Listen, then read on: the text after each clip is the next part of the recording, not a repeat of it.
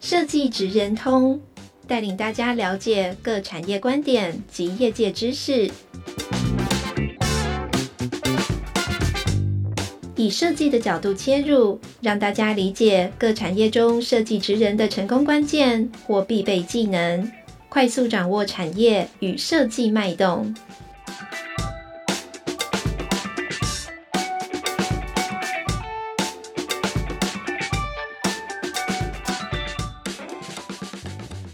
朋友，大家好，欢迎来到设计职人通 Podcast 频道，我是台湾设计研究院人文创新组 Becky。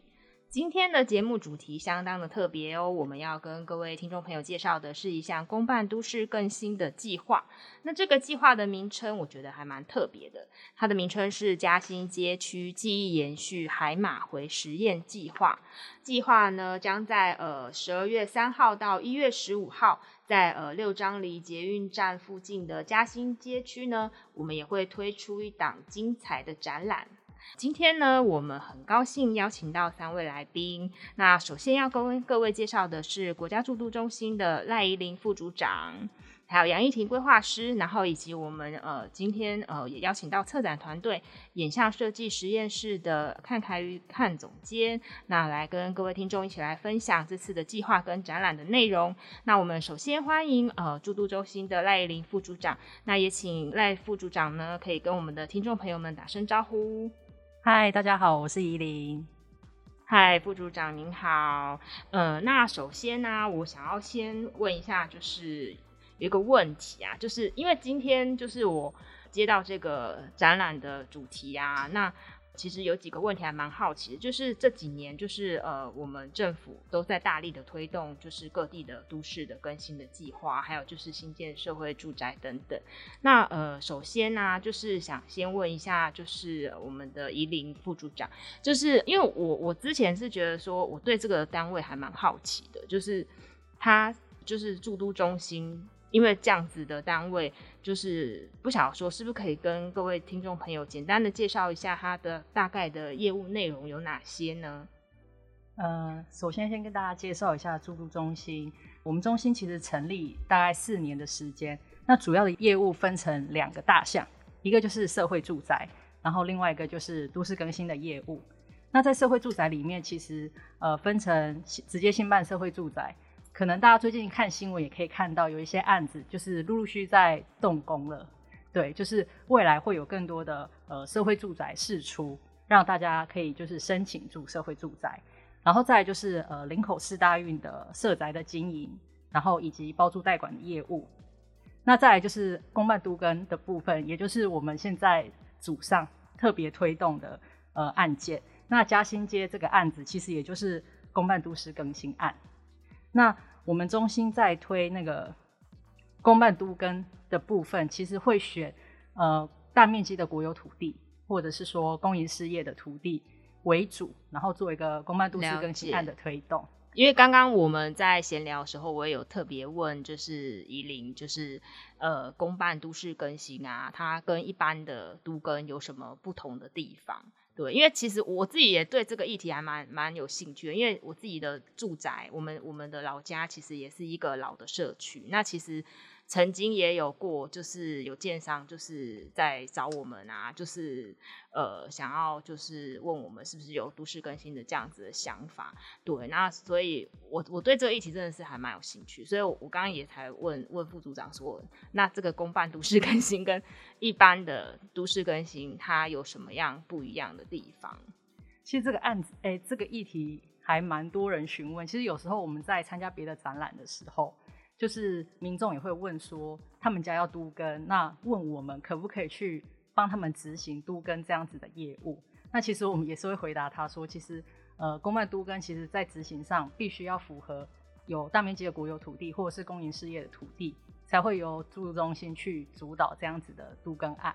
然后另外在公办都更执行的时候，我们会特别讲求公益性，案子必须要做一些公益设施，然后就是符合整个。呃，地区开发更有效益，这样子，像是嘉兴街这个案子，我们也会引进托婴、托老跟社宅这样子的社福设施，很棒哎！我自己听了都很想要去住这样子的社区，因为我觉得现在在这个高龄化的时代啊，就是托老托幼这些，就是社会的这些呃公益的设施啊，我觉得是相对重要的。所以我觉得其实这样子的计划又可以搭配这样子的公共设施，我觉得其实是对于一般民众来说是更加便利的。那我觉得其实。呃，像住都中心这样推动的业务，我觉得其实对民众应该是非常的有帮助。那另外，我也想问一下，就是因为其实我们知道说，在推动就是都市更新的过程中，它必须首先第一个要面对的就是住民的问题。对，那像嘉兴街区啊，我想问一下，它原本大概有多少的住民？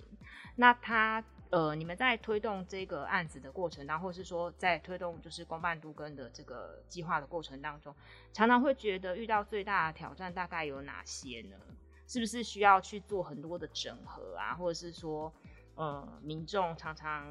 会有很多不一样的想法，那这个部分是不是也可以来跟我们聊一聊呢？其实真的是像您所说，就是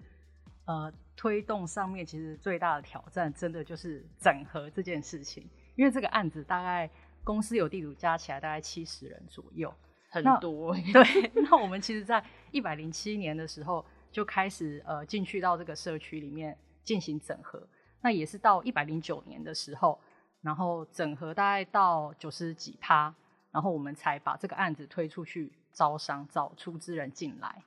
那其实呃地主当然最在意的还是分回的问题嘛，就是。我家现在居住的坪数有几坪？那未来 可以可不可以分回一样的坪数？对对，就是大家在呃，真的这些问题，我们家也都问过。对，就是在自己的利益上面，当然会锱铢计较。对，所以其实真的是在整合上花了很多时间跟力气，跟这些居民沟通。那光整合，你们大概花了多少时间？光整合，其实到现在都还在进行这样子的事情。就是虽然说地主啊，呃、还是有人不同意吗？他当然，呃、欸，应该是说他也许前面他说同意了，但是整个案子在真正的确定之前，呃，我所谓的确定就是是否核定这个计划之前，那居民可能有一些问题，他想一想，他觉得不对，他还是会来，就是跟你可以反悔吗？就是也有时候地主也会问这样的问题啊，就是说，哎、那我之前同意，我现在可不可以反悔之类的。就是，所以直到现在，我们还是必须要花时间跟呃住户沟通跟说明，对对对，一直不断的沟通。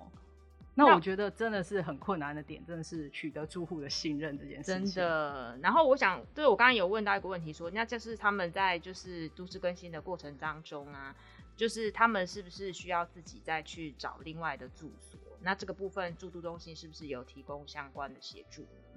呃，其实，在搬家这个部分啊，他们还是要找，就是另外花时间去找找一个地方去住这样子。那如果说住户有提出一些需求，我们这边也会协助媒合，看有没有适合的物件，提供他们做一个选择。这样了解。那我我觉得，其实这样子的服务应该已经算是，我觉得是非常周全的啦，就是。呃，在这个，因为我觉得这个通常都是住民会最关心嘛，除了刚刚讲的，就是哎、就是之后分到坪数之外啊，然后另外他们就是会考量，就是必须要迁移的这个问题。那所以其实住都中心它也有提供一些就是配套的一个相关的服务，那去协助我们原有的住民。那呃，接下来我想问一下，就是呃，像就是我们今天的主题就是嘉兴街区啊，那它的位置大概是位在台北市的哪个位置？然后还有这个街区它过去。大概有什么样子的特色呢？呃，这个基地它就位在六张犁捷运站，大概五百公尺范围内，其实交通还蛮便利的。那在基隆路上其实也也有公车，那周边其实呃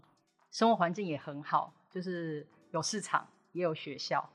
就算是一个闹中取静的一个地方吧。硬要说有什么特色，我觉得应该是它在它虽然位于大安区。但是它又跟一般人想象的大安区不太一样，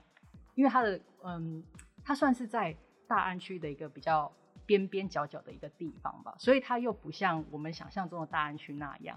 它，它是靠近乐业街那边。对对对对，我我是对乐业街比较有印象。对，它是就是在乐业街那边，然后对面其实就有一个嘉兴公园。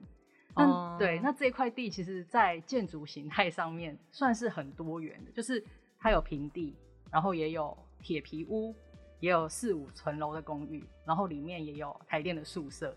算是一个很多元样态的，就是生活机能已经呃开发完整，对，然后但是又不是那么的热闹，但是就是有一点点闹中取静，对，又有一点小热闹这样子。大概就是在乐业街那边会有一个黄昏市场，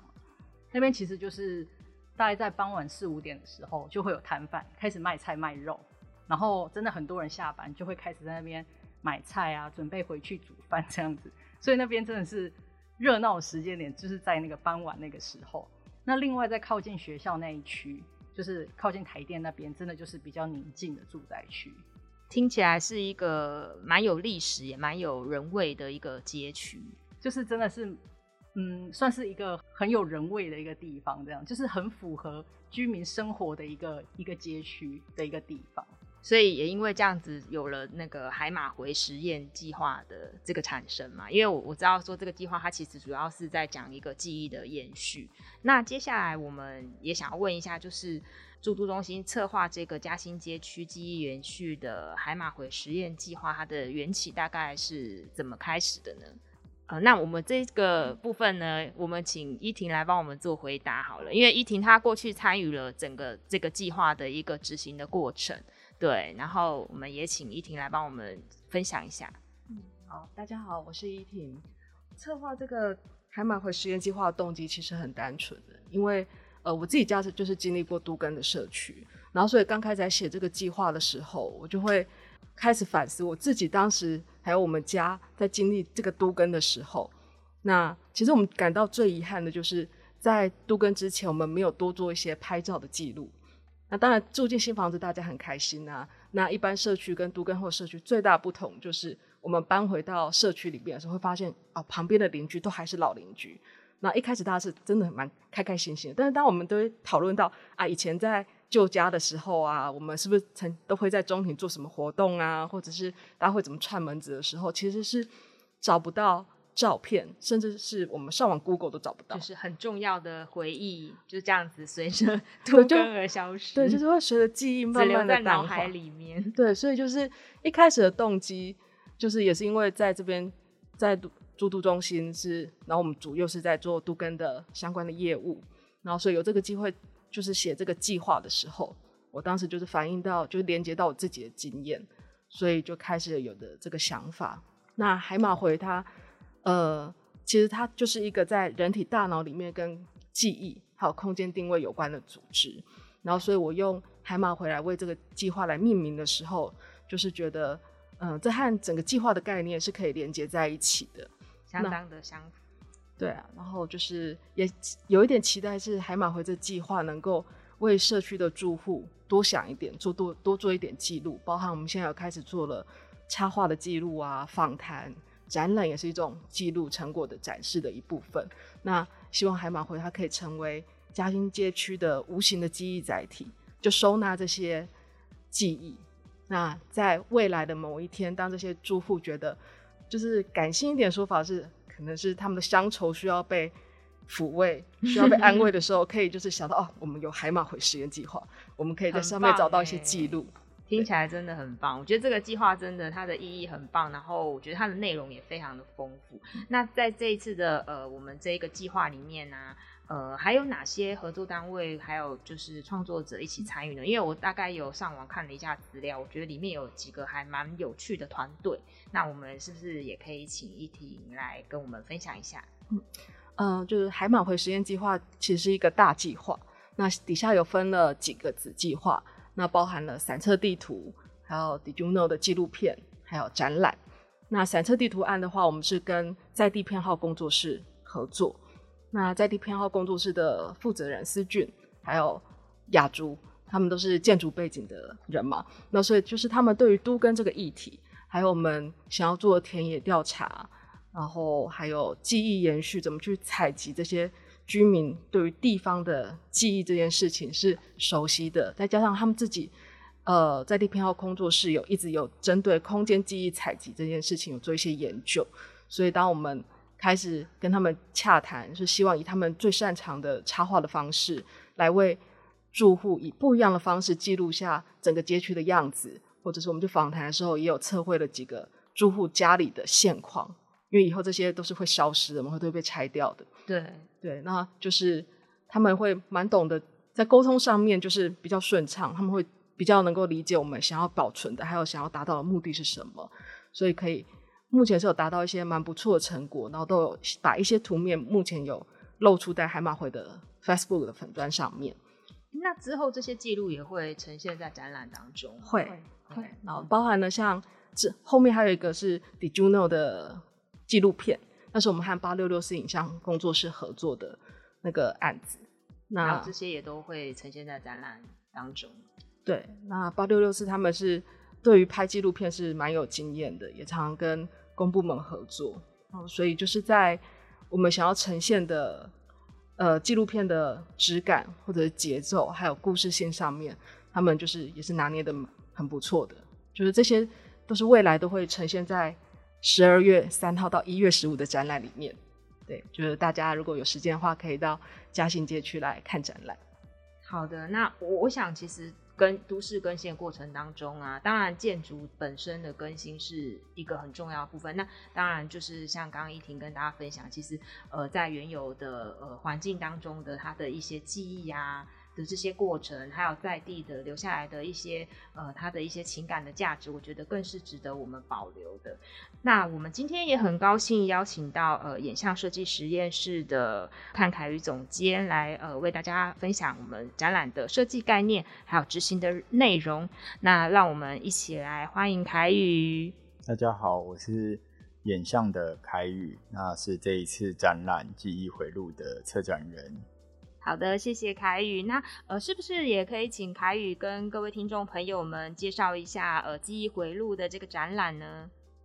这一次在透过海马回计划，那我们策划的这个展览叫“记忆回路”。那呃，“记忆回路”的这个展览名称也是从就是呃海马回计划里面，它其实一再的强调呃在街区的记忆跟保存。以及我们当街区它如果开始慢慢的随着都市更新在呃演变的时候，有一些东西它会呃逐渐的缓缓的消失。那我们希望它有点像我们在听录音带一样，就是我们会把这些歌曲重新的播放。那我们也希望把这些呃展览的内容，就透过策展的方式，它不断的提醒人们日常生活中的一些小小的美好，而这些美好它有可能会。呃，随着时间慢慢的消逝，但我们还是有机会可以把它在呃我们的日常中去记录下来，甚至是把它给找回来。听起来真的是很有趣的展览哦。那在呃执行呃这档展览的过程中啊，你自己觉得呃遇到最大的挑战会是什么呢？其实，在做呃这样一个我我认为是属于非常具有公共性，然后有一个。社会议题的展览，其实它的它它其实有非常非常多的挑战。那呃，我我认为除了它在展览里面需要肩负的任务，当然是要传递很多的资讯去做呃，对所有的来看展的人要做沟通以外，其实还有一个我觉得最大的挑战是在记忆回路呃这个展览里面，原本一开始的时候我们在跟驻都中心的策划，我们有想说，诶，也许。因为这个展览它其实是一个会消失的展览，但它同时也是一个活的展览。这个活的展览指的是我们在策展的过程中，甚至在展期期间，其实居民们他们也都还生活在这个地方。但当我们的展览结束的时候，其实也代表着都市更新计划即将要启动了。那这个街区开始真的会长得不一样了。所以我们在一开始的时候，我们是希望可以运用一些旧的材料。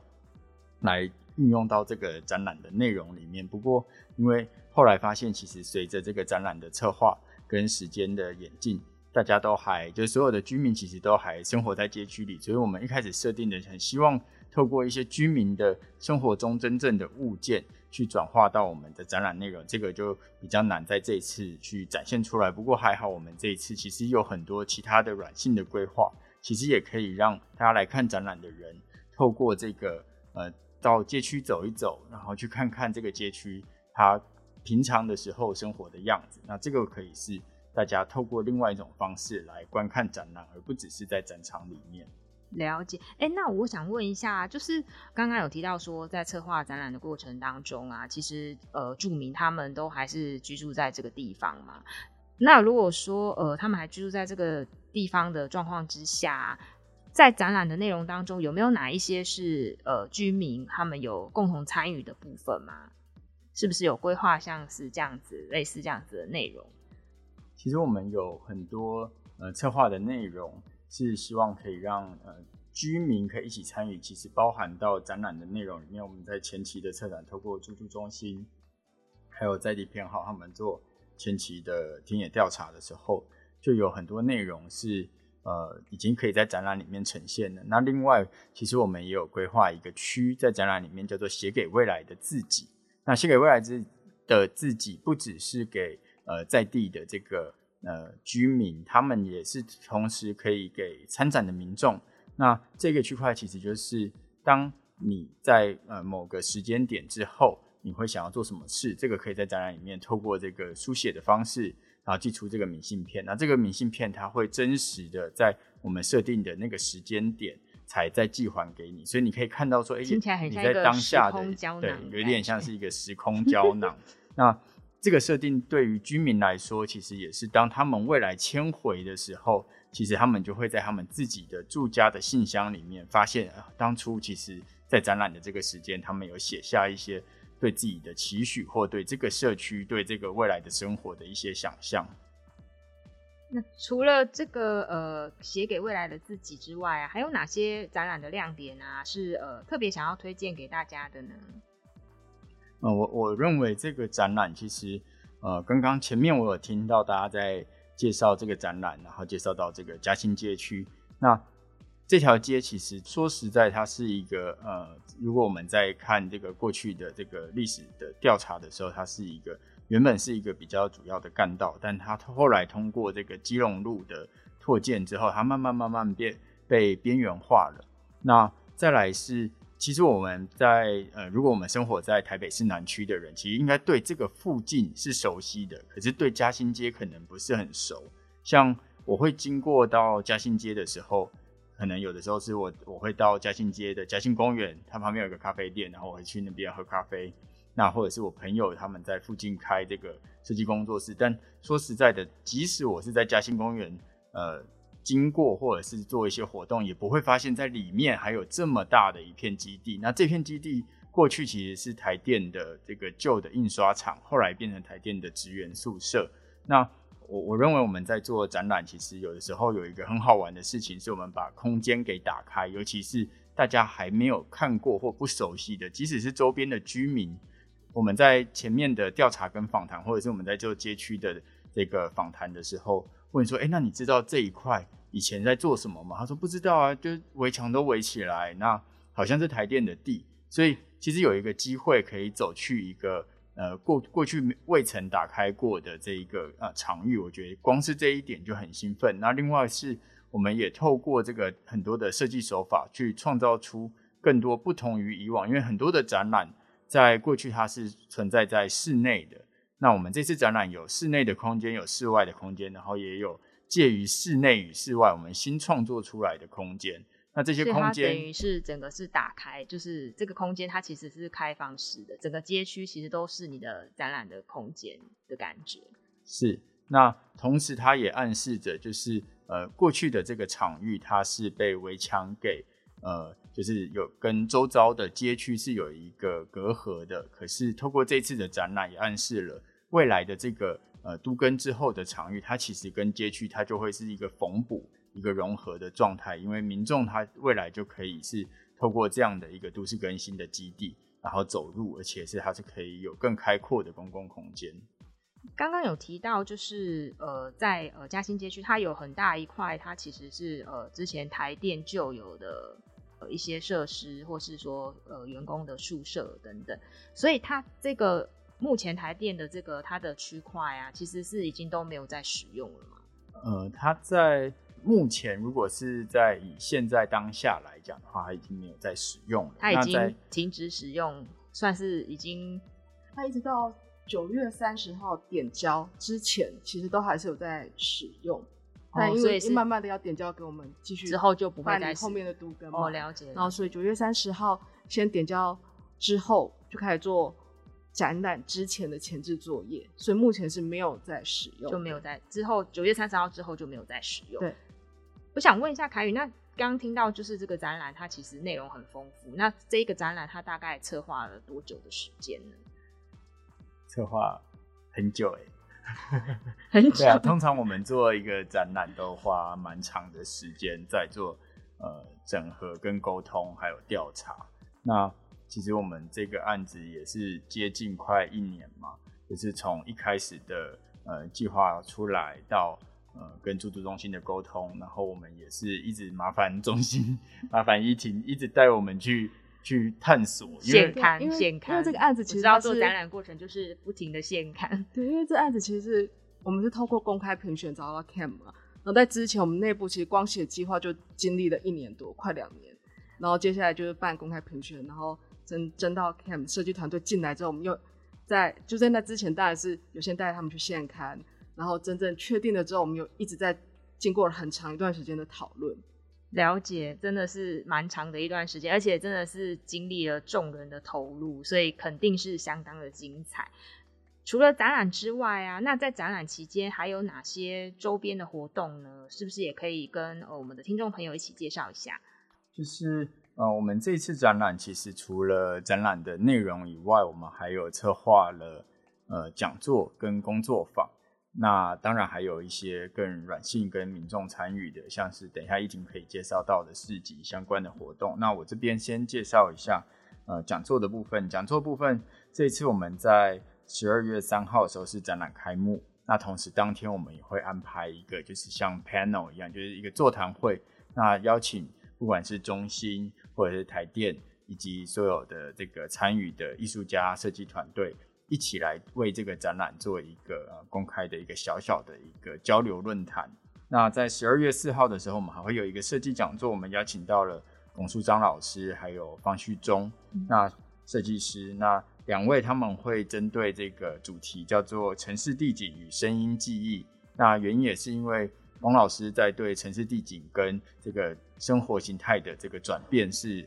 呃，有很大的观察。那序中他一直在做的是这个小岛里的计划，那透过声音去保存他喜欢的这些人事物。那同时他也是这个小花计划的主持人负责人嘛，所以他也对这个记忆有很大很大的这个诠释。那这个部分我们就是希望可以邀请大家在十二月四号的时候来听两位这个很重要的这个老师跟设计师一起做分享。那在工作坊的部分。我们这次也其实是透过这个记忆的主题去做更多的这个延伸跟这个想象。那第一个是在十二月十号的时候，我们其实请到了这个品墨良行的王庆富小富。那小富他其实一直都有一个叫做晒日子计划。那这一次我其实原本我是邀请他做一个讲座，可是他说不行，讲座他觉得不够过瘾，他要做一个工作坊，所以他现在从晒日子计划。然后大家也知道，小富每年冬天的时候，除了晒日子计划以外，还会开始晒他的红豆饼。有，我知道，之前在那个文博会的时候大排长龙。对，那这一次只有限定版的，在这个新的口味吗？海马回就还要做晒日晒的樱花虾的饭团，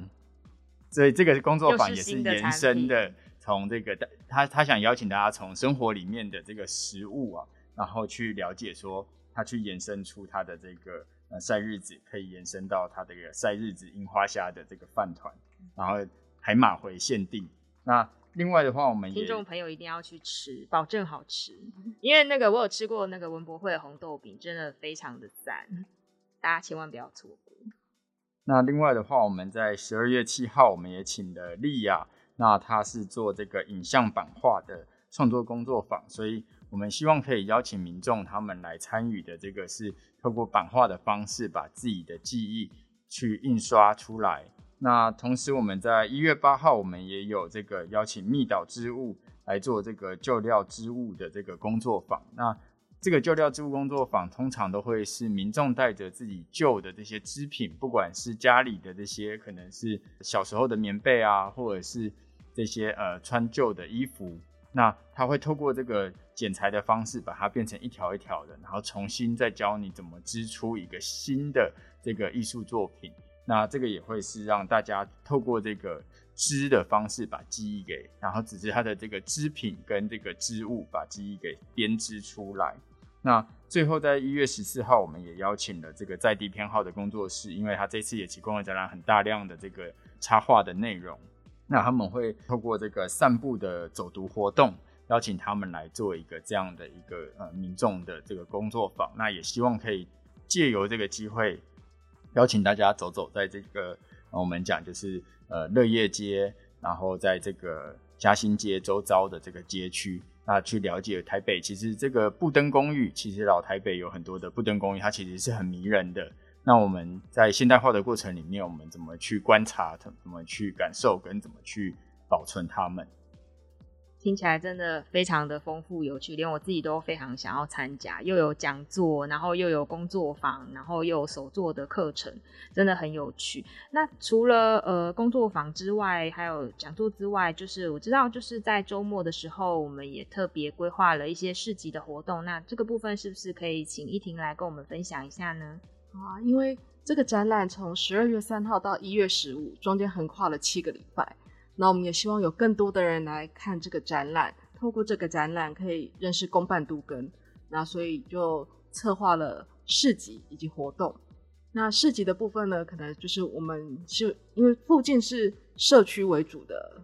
环境嘛，所以就是还是会以小吃为主，那杂货就是为辅这样子。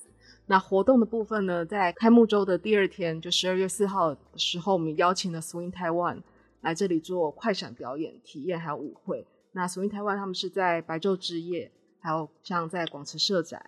都有很丰富的经验，所以我们所以这个是民众也可以一起一起参加。因为这个市集还有另外一个很重要的概念是，像海马回的概念是记忆延续。市集我对它的定位，那它就是共创记忆，借由让大家民众参与的方式，在这里不只是在地的居民，是一般来看展的民众都可以在这里产生。记忆跟嘉兴街区有连接，这些精彩活动内容，我们之后都可以在粉丝页吗？还是网页找到相关的？都会有，都会有，都会有。那就是如果有兴趣的听众朋友们，一定要密切的关注。对，那我们目前还有十二月二十五号会台电的台电文创的潮店会有安排一场潮店出走嘉兴街的活动。对，那也是跟地方的场域，像是呃展场本身是台电的，过去是印刷厂嘛，刚才我提到，后来成为了宿舍使用，所以跟场域连接，所以台电也很支持这个活动，很支持这个展览，所以也安排了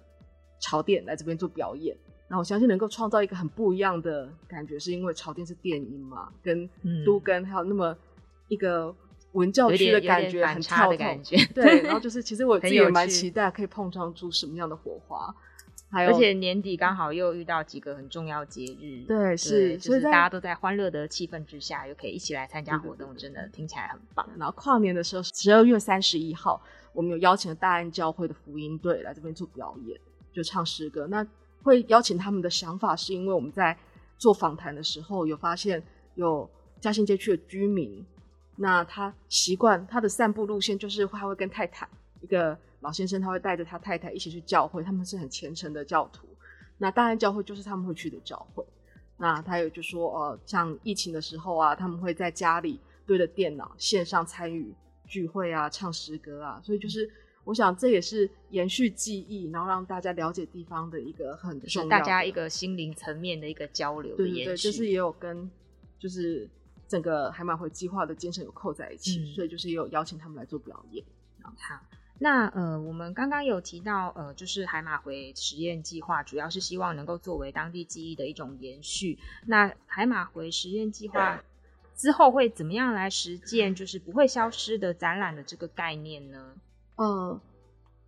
嗯，应该是说，像展览是实体展览嘛，实体展览之后结束之后会转为线上展览。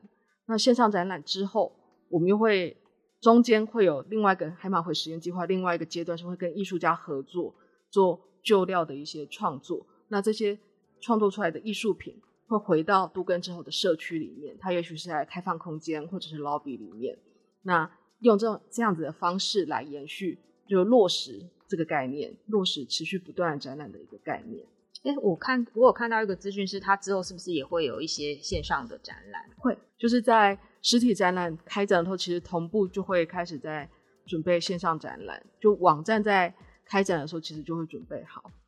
对，就会上线。所以大家有兴趣的话，有一些资讯不只会在粉砖露出，也会在专属的网站上面露出。这样好的，那呃，最后是不是可以用一句话或是一段话总结？就是呃，公办都市更新，呃，还有就是我们街区记忆延续的这个计划的一个愿景呢？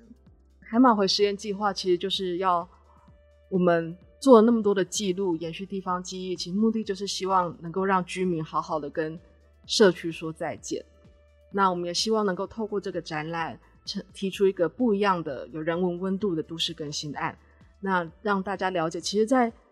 程序之外，我们可以做到的事情其实更多。那住都中心也很重视地方原有的纹理和原有的居民对于地方生活还有他们原本的家的情感。那我们透过一个比较空前独特的计划来落实这个不一样的想象。那也希望能够大家来看展的时候，那。因为展场是在，就是在都更的范围里面嘛。然后当你从捷运站走到展场的时候，就会看到很多台北巷弄里面似曾相识的风景，像布登公寓、摊商这些全联公园、邻里公园。那这些其实在这个来看展的路上，或者在看展的时候，我们希望引发的就是大家对于台北的共感地景记忆。然后因此就是有兴趣来看展，也能够更认识公办都市更新。